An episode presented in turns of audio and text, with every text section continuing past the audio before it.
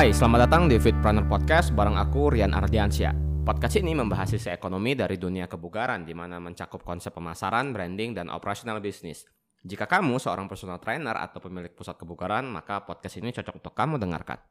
Hari ini kita mau bahas masalah meniru. Dalam KBBI online, kata meniru berarti melakukan sesuatu seperti yang diperbuat oleh orang lain.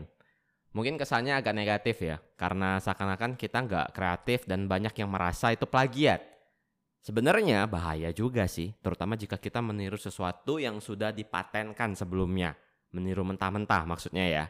Tapi jika kita meniru sesuatu lalu dimodifikasi sesuai dengan style kita, harusnya boleh-boleh aja sih.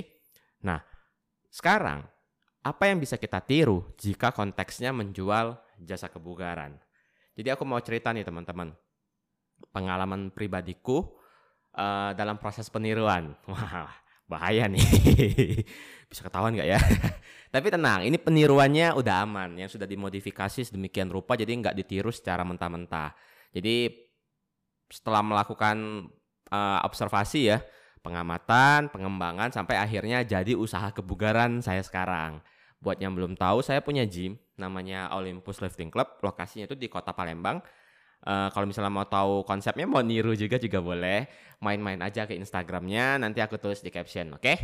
nah jujur ya aku sendiri pertama kali terinspirasi dari Stronghold. Ya gymku pertama kali itu terinspirasi dari Stronghold. Buat yang belum tahu uh, dulu Stronghold itu cukup terkenal terutama untuk kalangan teman-teman uh, ini ya yang getol powerlifting.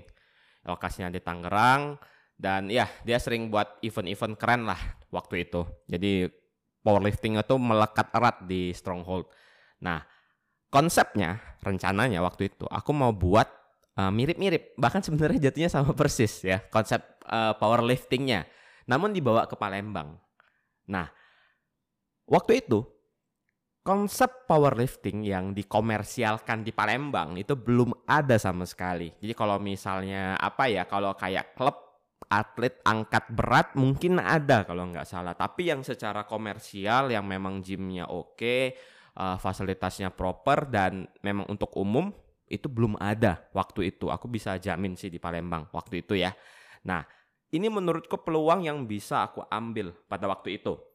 Wah ini powerlifting di Stronghold rame nih ya. Maju nih akhirnya kayaknya kalau bawa di Palembang kayaknya boleh juga nih. Nah Sangkin uh, apa ya penasarannya, aku benar-benar berangkat dari Palembang ke Jakarta untuk lihat langsung gymnya. Dan kebetulan memang mereka juga vendor dari alat-alat di gymku sekarang, ya uh, Gym Fitness Indo. Jadi sekalian ngecek alat, sekalian mampir ke gymnya untuk ngerasain langsung atmosfer yang ada di sana. Aku lihat bagaimana desain gymnya, penataan alat-alat dan dan sebagainya lah, banyak lah jadi ngobrol-ngobrol sama Ciwanda waktu itu. Nah, bahkan kalau bisa, aku mau lihat bagaimana konsep membership dan pembukuannya. Masalahnya kan nggak etis dong, ya. Orang baru kenal, baru datang tiba-tiba, Cici, saya mau lihat dong pembukuannya. Kan nggak mungkin. Aneh banget kan.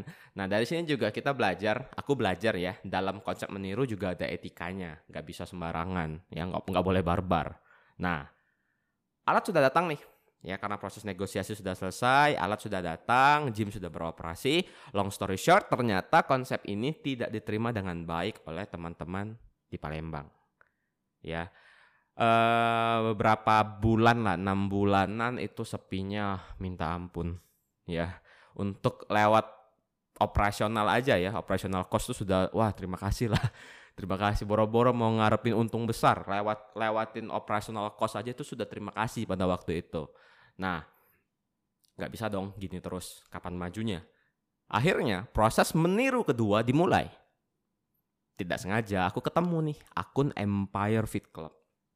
Gak sengaja, mungkin waktu itu nge-scroll, nge-scroll, nge-scroll atau di-explore, kayaknya ketemu nih ya Empire Fit Club. Wah seru nih konsep latihannya dan memungkinkan sekali untuk aku pakai karena kesamaan alat. Di mana waktu itu aku lihat juga Empire kan waktu di masih di gedung Sudirman ya, Tamrin ya kalau nggak salah. Aku entahlah lupa ya. Pokoknya bukan di tempat yang sekarang, bukan di uh, GBK. Aku lihat kok sama persis pakai kettlebell juga, pakai gym sleds juga dan segala macamnya. Persis sama. Dan ruangan yang luas sama. Olympus juga ruangan cukup luas karena kita nggak pakai mesin kan. Walaupun ruko nggak terlalu besar tapi cukup luas karena kita nggak pakai mesin sama sekali. Jadi akhirnya aku follow nimbrung terus tiap postingannya. Aku lihat wah ini konsepnya boleh banget nih. Aku lihat bagaimana mereka uh, membuat WOD-nya dan segala macamnya ya. Cara mereka menyampaikan uh, jasa mereka di sosial media juga itu luar biasa bagus banget. Akhirnya aku tiru ya. Pelan-pelan rebranding lah dari konsep powerlifting ke bootcamp. Nah, aku juga sampai berangkat ke sana untuk cobain langsung.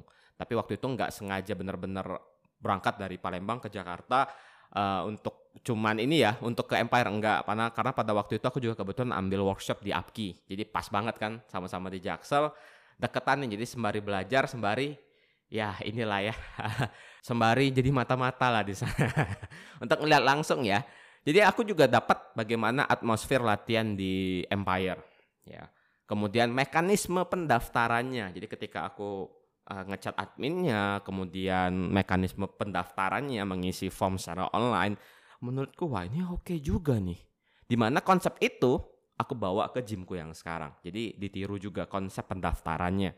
Dan masih banyak lagi sih sebenarnya kalau mau diceritain ya proses meniru uh, teman-teman yang lain ya brand-brand yang lain kalau mau diceritain bisa satu jam kalian dengerin podcast ini lama ngantuk intinya meniru itu sangat baik namun jangan ditiru mentah-mentah ditiru mentah-mentah anda malas tidak kreatif untuk mulai konsep meniru kita harus tahu siapa yang harus kita tiru ya iyalah gimana ceritanya mau niru tapi nggak tahu orangnya mau ditiru siapa harusnya ya harusnya yang kita tiru tuh jauh lebih baik dari kita kalau kita sekarang masih belum tahu mesti meniru siapa, nah ini bahaya. Ayo cari tahu dulu.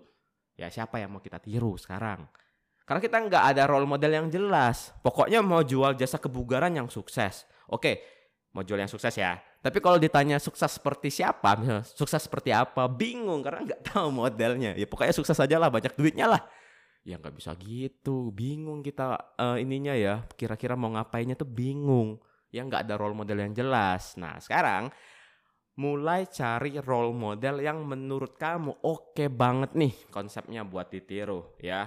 Uh, baik itu konsep power, misalnya ini lah, ini deh aku lihat konsep um, fitness embassy ya, Coach Johnson. Uh, PT-nya luar biasa, lihat deh keunikannya, gymnya dan segala macamnya boleh tuh ditiru ya.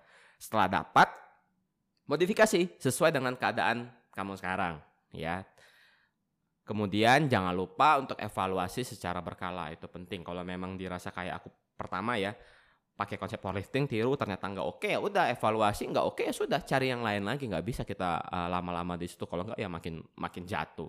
Oke? Semoga podcast kali ini bermanfaat. Sampai ketemu di episode selanjutnya. Bye bye